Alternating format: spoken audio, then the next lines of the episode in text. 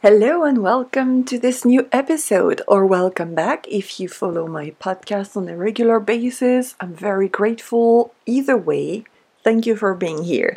So, I'm Morgane, your self leadership mentor, and today I want to talk about how to create peace with the past. And I want to debunk an old, moldy myth about the past. So, let's dive in. The myth I'm talking about is the past is past and you should leave it where it is. How often have you heard this sentence? And sometimes people genuinely try to help by saying this, but does that really help? And what can you actually reply to that? Like, duh, wow, wouldn't have thought about that on my own. Thanks, mate. If it was that easy, you would have done it already, right? So, because we are in the obvious statement, I want to say obviously you cannot change the past, but you can definitely change your perception of past events. And instead of cringing, hurting, having strong emotions, you name it, what if you could feel neutral, peaceful, and happy that you overcame it all and that it's not affecting you anymore? Before I go further, I want to tell you that it is possible. So basically, yes, the past is past, okay, but no, you shouldn't leave it where it is. Because if something is coming back to you, if an episode, a wound, a trauma, whatever it is, is coming back to your attention, it means it's not healed and something needs your attention. So swiping it under the carpet is not going to help. You might think it helps for a while, just pushing it aside, but at some point um, it, it's going to come back to quote unquote haunt you. Sounds a little bit ominous, but what we resist persists, right? So the more you're pushing something away, the more it's going to get back into your face at some point and the later you deal with something, the more impact it has because the energy imprint in your subconscious mind, in your energy field, is heavier and older in terms of experiences, older in terms of uh, how deeply the beliefs that were created from this wound are ingrained into your subconscious mind, embedded into your DNA, if you will. So, if you feel that your past is not resolved, please don't bury it, address it. Even if it's scary, even if it's painful, the earlier you do it, the better it is. It's like emotions, you don't want to suppress them. Because when you bury something within you, it poisons you, it becomes toxic and it can create, like I was saying, emotional patterns, mental patterns, and also physical ailment at some point. Because our body is a communication tool, and each organ, each body part, each cell has a symbolic, has a meaning. It's all a communication tool. So your body is constantly talking to you. I want to say you need two things to start healing the past. The first thing is to decide to let it go completely, to let go of any attachment. Uh, even if you think your past is your identity, it's not the truth. You are so much more powerful, you are so much more than your past or your identity, the identity that you are attaching to in this reality, in this physical incarnation, in this life, right? So, deciding that you want to heal. And the second thing is committing. Committing to healing, meaning if you still find, and sometimes it's subconscious, so I know it might be a hard pill to swallow, and I apologize, but this is something I know for a fact, and we have all been there at some point in our lives. So, no judgment here whatsoever. But if you consciously or not still find um, quote unquote benefit, for lack of better word, in holding on to the past. It will slow you down.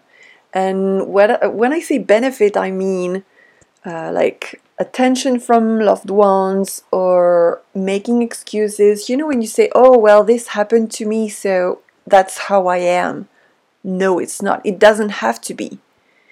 It's only the case until you decide to change. Because you are powerful. And if you only take one thing out of this episode, is remember how powerful you are you can heal from anything. I am convinced. And and I've witnessed it myself and also in my clients. So you need to be willing to let go completely. And it happens step by step, okay? And why do you need to heal the past? I'm going to give you six reasons to boost you and motivate you and show you that on the other side, it's brighter. So listen with your heart, okay? And trust me, I've been there too. We all have. But I believe I actually know it's possible. I know for a fact it's possible.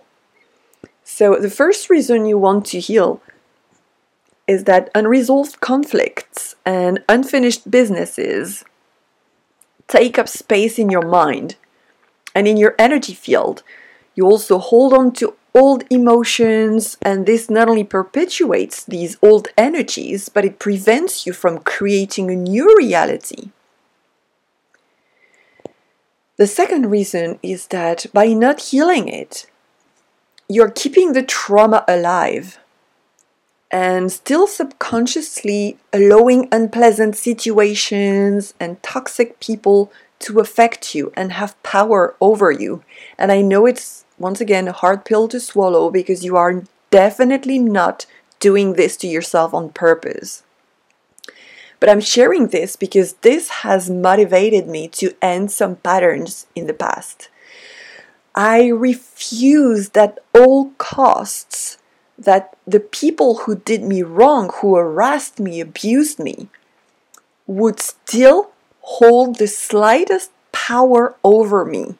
I refused to give them that importance. I chose myself, and I'm like, these people were obviously very, very miserable in their lives to do things like they did. I don't want to have any emotions toward them because even if I had anger or frustration or whatever it could have been in general, that is still giving them attention. And I just wanted to, I, I didn't want to hate them because I don't hate people. I didn't want to feel anger. I didn't want to feel frustration at them, and especially not at myself. I just wanted to nothing them. Like, oh, they're just okay, just another human being on earth, and like, I don't know them, don't want to have anything to do with them. They're, you know, not wishing anyone bad, but they are doing them, I do me. No emotional cord, no etheric cords anymore. Didn't want to maintain their presence, their energy in my life. And that has really, really boosted me. Third reason the pains of the past are also taking up some mental space. Like your thoughts are on a loop, affecting your ability to concentrate and focus on your goals, to make decisions. And keep in mind that the subconscious mind rules 90 to 95% of our reality. And we definitely want to clear as much subconscious patterns and beliefs as possible so that the reality you choose is unbiased and only created on thoughts that you consciously choose. Thoughts that are based on positivity, more joy, more peace, more love. Something untainted, pure. Fourth reason to boost you to heal emotionally. The past can affect your feelings and the way you react, like uh, impulsive reactions, for example, or impulsive behaviors, trying to fill a void or numb painful emotions with, you know, like toxic or unproductive coping mechanism. Once again, it's human, not blaming you, just motivating you. You got this. Fifth reason when you don't heal things that are still harming and hurting you and still painful weighing on you, you are more prone to being affected by lower vibrational frequencies, and wounds can be seen like open doors to cause you more pains. And here I'm talking about other human beings who could take advantage of you, for example, because your discernment is affected because of those past traumas, like, uh, you know, trauma bonding can be a way to get to you. And it's very, very toxic. But I'm also talking about some etheric beings or etheric devices. And the sixth reason is to actually take care of your physical wellness.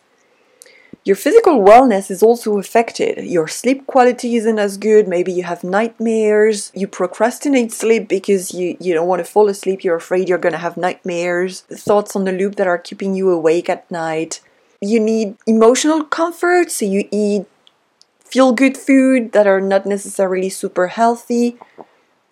So, these are the reasons that I wanted to share to help you motivate you. You can create a life you love. And even if not everything is perfect in your current reality, you can learn to improve it, to improve your perceptions of your life and transform things that are frustrating or not quote unquote perfect into things that don't necessarily bother you anymore. Of course, it could be better, but you're still okay. You have yourself, you have this space within yourself where your external reality is not affecting you more than you want it to.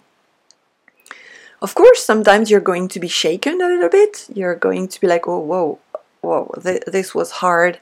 I need my space.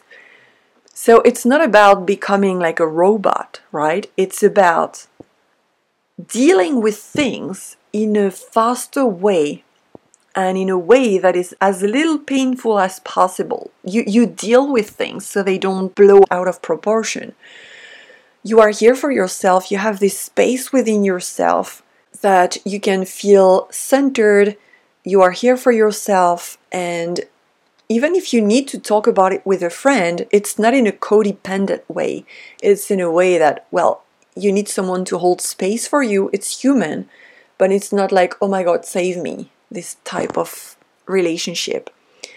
And this is 100% possible. And that's actually why I call my program Unshakable, because that's a space that you develop within yourself where you get back into balance in your own time but it doesn't have to take longer than necessary. So that's what I wanted to, to talk about in this episode. I wrote a blog where I'm giving six tips to heal and create peace with your past. And the tips I'm giving are according to different levels of reality so physically, mentally, emotionally, spiritually, and energetically as well. And how asking for help is a sign of strength and how to actually start to do things for yourself, like implement with these little food for thought that I put together. So I will leave the link to the blog in the description of this podcast. And if you want to talk about it, you can book your free clarity call, no strings attached. We will just have a conversation. And if you consent, if we are a good fit, I can tell you more about my services. So, yeah, feel free to book your call if you feel guided to. Feel free to read the blog if you feel guided to as well. And I wish you all the best. I hope this episode helped, and I will see you in the next episode. Take care. Bye.